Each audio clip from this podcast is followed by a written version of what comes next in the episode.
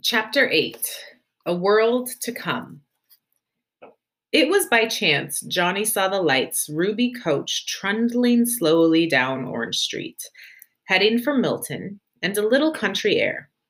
The bright sun glittered on the gold eye, rising on the coach door, on the back sheen of the strong horses. He half wanted to stop the coach. Don't you go to Milton, Miss Lyte. They are lying in wait for you out there. He could not bear to think of her tossed about by rough men ridden on a rail. He could see her profile through the window. Cilla, fat, Cilla sat facing her. Isannah, as befitted her higher station in the household, sat next to Miss Lyte. Only Isannah was staring about, observing the lower classes milling about in the street. She looked straight at Johnny and he at her. Neither gave any sign of recognition. It was not by chance Johnny sat next to that next saw that Ruby coach. Late in August, word was spread through Boston that Merchant Lyte had got it or was going to get it out in Milton. If driven from their country house, there was but one safe refuge for them behind the British lines in Boston. Toward evening, Johnny began to hang about the gate. The farm carts, carrying food and fuel to Boston, were still coming in over the mudflats connecting the town with the mainland. These, the British Guard at the gate, nearly 200 men were kept stationed there day and night, let pass, but when night really fell, the gates were closed and most of the soldiers returned to their barracks. There were a few sentries on duty and a handful of men with a corporal in the guardhouse. Johnny settled down to wait. He had been dozing, but woke quickly, hearing the sentries yell and the corporal commanding the gates to be opened. Then, coming closer through the still summer night, the clatter of hoofs, the rumble of a coach, was sickening, hair raising howl the howling of a human wolf pack. The corporal had not had time to get his tunic on, but he recognized the situation. Another of His Majesty's loyal supporters fleeing to Boston with the mob at his heels. Torches only, he was crying to his men. No muskets. Death to any man who fires. The unarmed soldiers ran out to meet the coach with great flaring torches in their hands. The mob had already stopped and was drifting back from whence it came. Through the canopy of shaking orange light and through the smell of burning pitch black horses, whitened with lather and dragging a heavy ruby coach, slowly crawled to the safety of the gates. The gates shut behind them. The coach seemed disabled, the horses were almost spent. A torch flared up on the coachman's face. It was twisted with fear. Mr. Lyte yourself, sir, the young corporal was saying as he opened the door of the coach. Let me assist you, sir. You've lost a wheel off your coach. Please come into the guardhouse while you wait for another vehicle. Mr. Lyte, helped by the corporal, but even more by Miss Lavinia, Lavinia, did crawl from the coach. He tried to smile, but his lips drew back from long yellow teeth. Johnny had seen the identical expression of the face of a dead woodchuck. He was a desperately sick man. Lavinia's face showed no fear, only concern over her father's condition. Now she was telling the corporal that a doctor must be fetched, and she wanted Dr. Warren. I know he's a rebel, but do get him for me. He's the best doctor we have in town, and Papa, Papa must have the best. Her father safely inside the guardhouse, Miss Lavinia came into the street a moment, gazing blankly at the disabled coach and at the men carrying from it into the guardhouse, such of their most precious possessions as they had time to rescue from Milton. For the first time, Johnny saw Cilla. He had she had been sitting on the box with the coachman. Now she went to Miss Lyte. Somehow, she said, the silver got left behind. The silver. Miss Lyte did not seem to be able to take in anything but her father's sickness. You told me to pack it up, but just as I had begun, we heard the mob coming, and then Mr. Lyte had a fit. Oh, yes, I remember all the silver. Well, she was standing there in the street, watching for the sight of Dr. Warren's chase. Zana, very good and quiet, was snuggled close to her, her hand in that of her patroness. Oh, never mind, child, she said with absent minded kindness. At least we are safe. And if only Papa is well, and I'm going back to Milton, miss, to get that silver before the riffraff steal it. Most like they most like they have it already. Dr. Warren's chase was drawing up beside the guardhouse. He was getting out. Miss Lavinia had no more thought of silver. Johnny went up to Cilla. Look, Cil, he said, I'm here. It was so mixed up at the end. The girl seemed to be trying to explain her error more to herself than to Johnny. Mr. Lyte turned purple and fell. The mob was getting closer. It came earlier than Miss Bessie warned us. Miss Bessie? Yes, she found out some way in the village. Johnny, like the old woman, all the better that in the end she had been unable to see a considerate master whom she had served for 30 years, a young woman whom she had taken care of since she was a baby, humiliated, tossed about, torn by a mob. Sam Adams might respect her the less for this weakness. Johnny respected her the more. Johnny, I've got to get back to Milton. I'm going to save that silver. It was my fault. But Miss Lavinia didn't seem to care. She didn't scold you. If she had, I wouldn't go. She thinks it's been stolen already. No. After smashing the gates and some windows, the mob left the house to chase us. We didn't dare leave by the front drive. We started out through the haying fields, but they heard us and caught up, and we were getting away all right until just on the neck a wheel came off the coach. It was terrible. I've got to go back though, and now. I'll go with you, but it looks like we'll need a horse and chase. It's seven miles. Dr. Warren was standing on the guardhouse steps, telling Miss Lyte that her father must be allowed to finish the night out in the bed the soldiers had made up for him. He was not to be moved, and never again must he be so upset over anything. Anything. From now on, as long as he lived as as she loved him, he was never going to be angered or worried. The handsome girl was nodding, promising these impossible things. She went back to her father, still clutching Isannah by the hand, and Johnny went to the doctor. Obviously, Dr. Warren did not want to lend his horse and chase. He did not care what happened to the Lyte silver, but he was a generous man. He let Johnny have his rig and also wrote him a pass which would pre- prevent any molestation from the Whig mobs and told Cilla to get a similar pass from the British soldiers. Then they would be safe from either side. So at last the gates once more swung slowly, heavily in. Beyond was darkness and a dreary waste of land and sea. The doctor's little rabbit eared mare flung herself forward. It would not take such a fast pacer long to get to Milton. 2.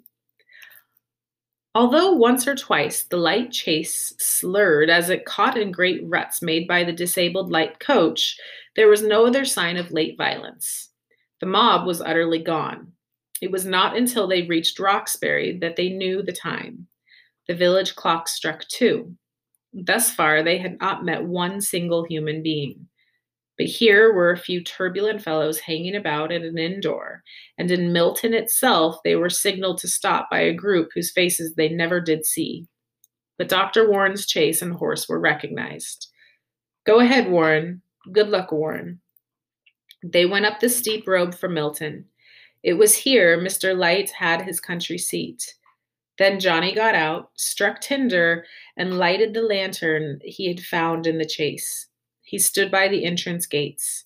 Yes, Cilla was right. They had smashed the arms carved upon the gates. The poor people of Milton had had enough of that rising eye. Johnny wasn't sure, but he had as well. He walked ahead, and Cilla drove the horse. Thus, half seen and in the dark, things did not look too bad. Cilla had a key to the back door which showed hatchet marks, but it was not broken down. They went into the dining room, and from the lantern, Cilla lit the candles in the two candelabra on the table. Look that one up. Uh, C A N D E L A B R A on the table. 20 candles in all, and the room filled with light. Fear had overcome the Lytes as they had sat down to eat. Bread broken and never eaten. The roast of beef with the Yorkshire pudding sticking in the cold gravy. A bowl of salad was still fresh. Wine in the slender goblets. Already the great house did not seem to have been abandoned for a few hours, but for years. It was as if a witchcraft had been worked upon it. Johnny saw that Cilla had started to get the silver together. Where's Miss Bessie? She left earlier than we did in a farm cart, but you know, she'll be all right.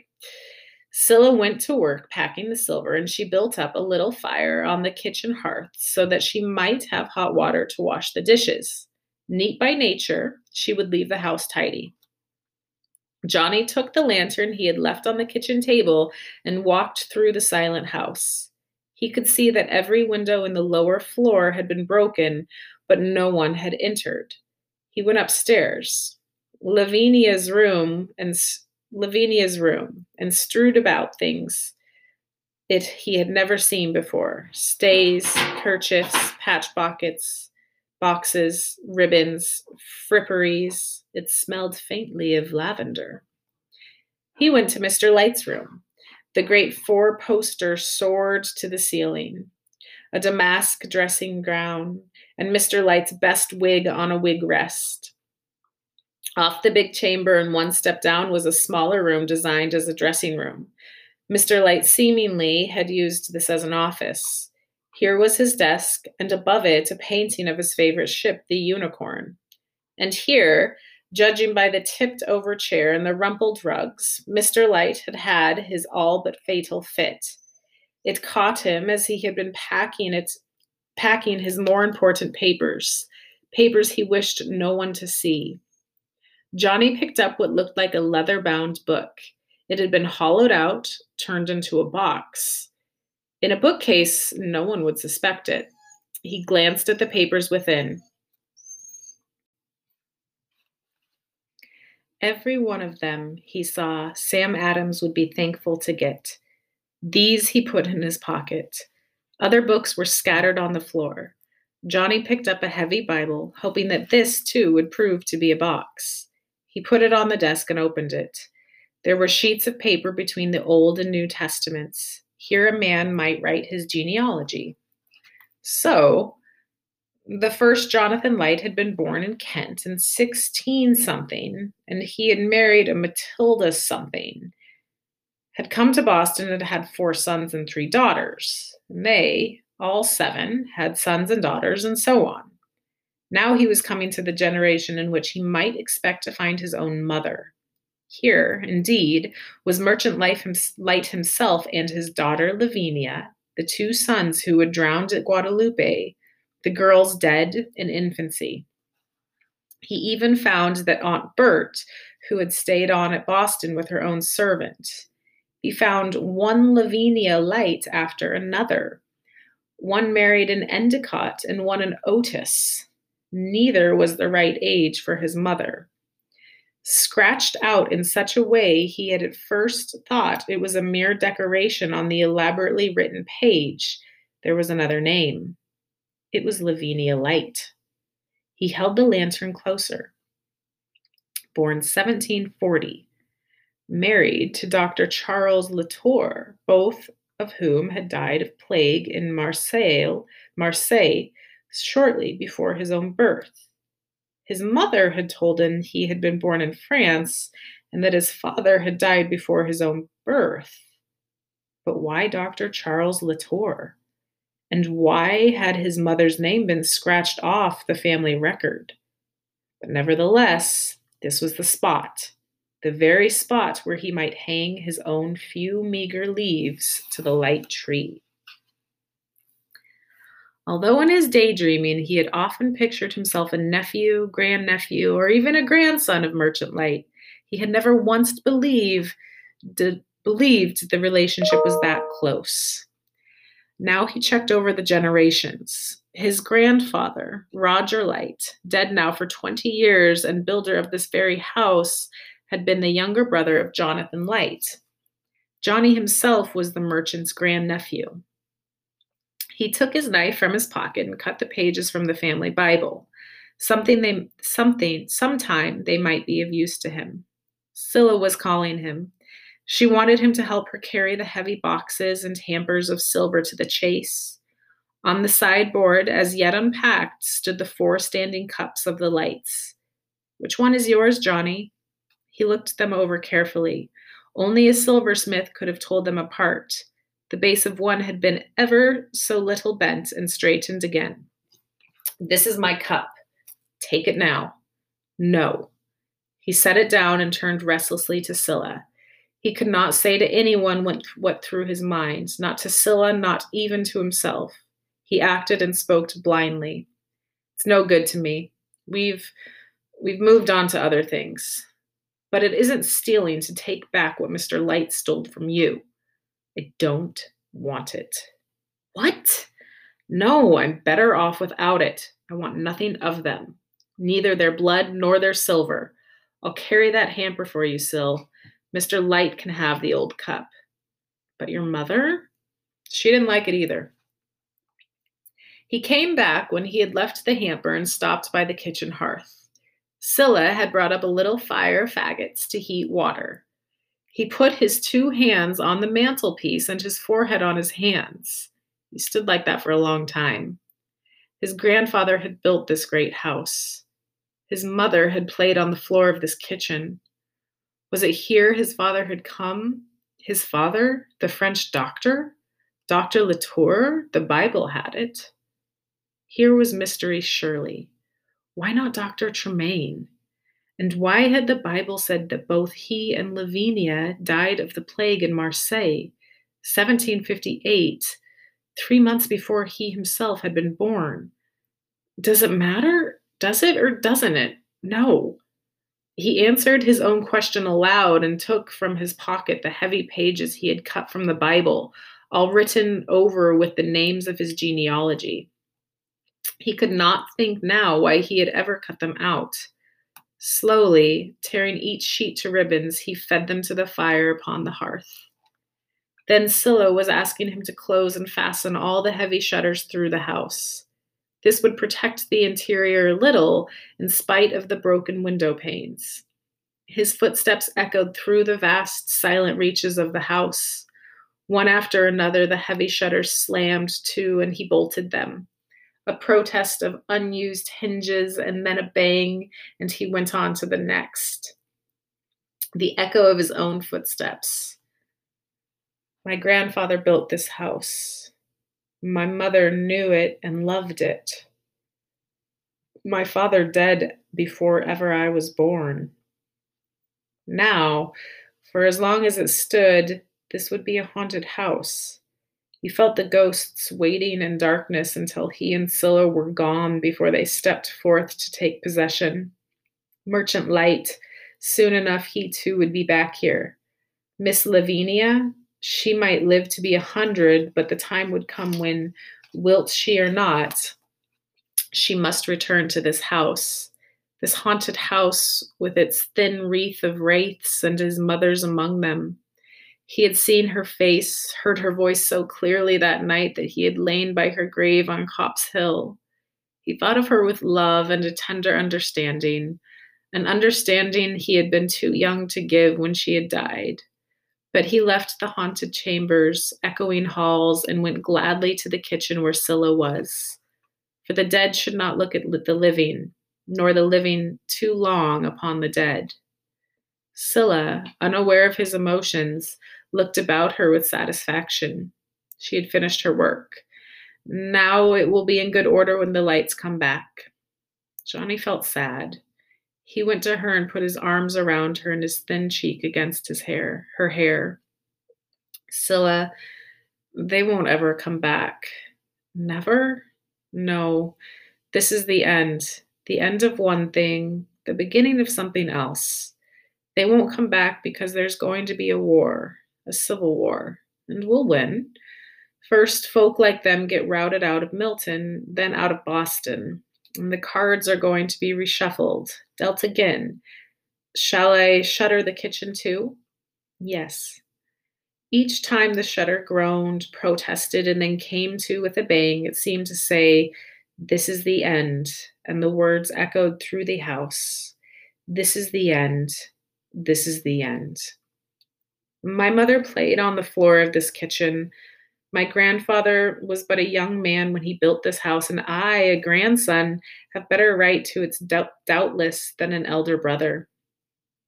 The house was still filled with midnight and ghosts, but as they closed and locked the heavy kitchen door behind them, they saw it was close upon dawn. It's like a funeral, Cilla whispered, only worse. She knew that much of what he had been feeling, Cilla had also felt. Along down the old country road, marching through the meager half light of the new day, came a company of Minutemen up and out early, drilling for coming battles before it was yet the hour to get their chores. Left, right, left, right, left. They did not march too well. A boy no bigger than Dusty Miller had put a fife to his lips and was trying to blow it. He made awkward little tootles. The men marched on past the defaced, gates of the Lytes country seat, never turning to look at them or Dr. Warren's chase with Cilla and Johnny under the hood. Oh, God, help them, thought Johnny. They haven't seen those British troops in Boston. I have. They haven't seen the gold lace on the generals, those muskets all so alike, and everyone is and everyone has a bayonet they haven't seen. The chase overtook and passed the marching farmers.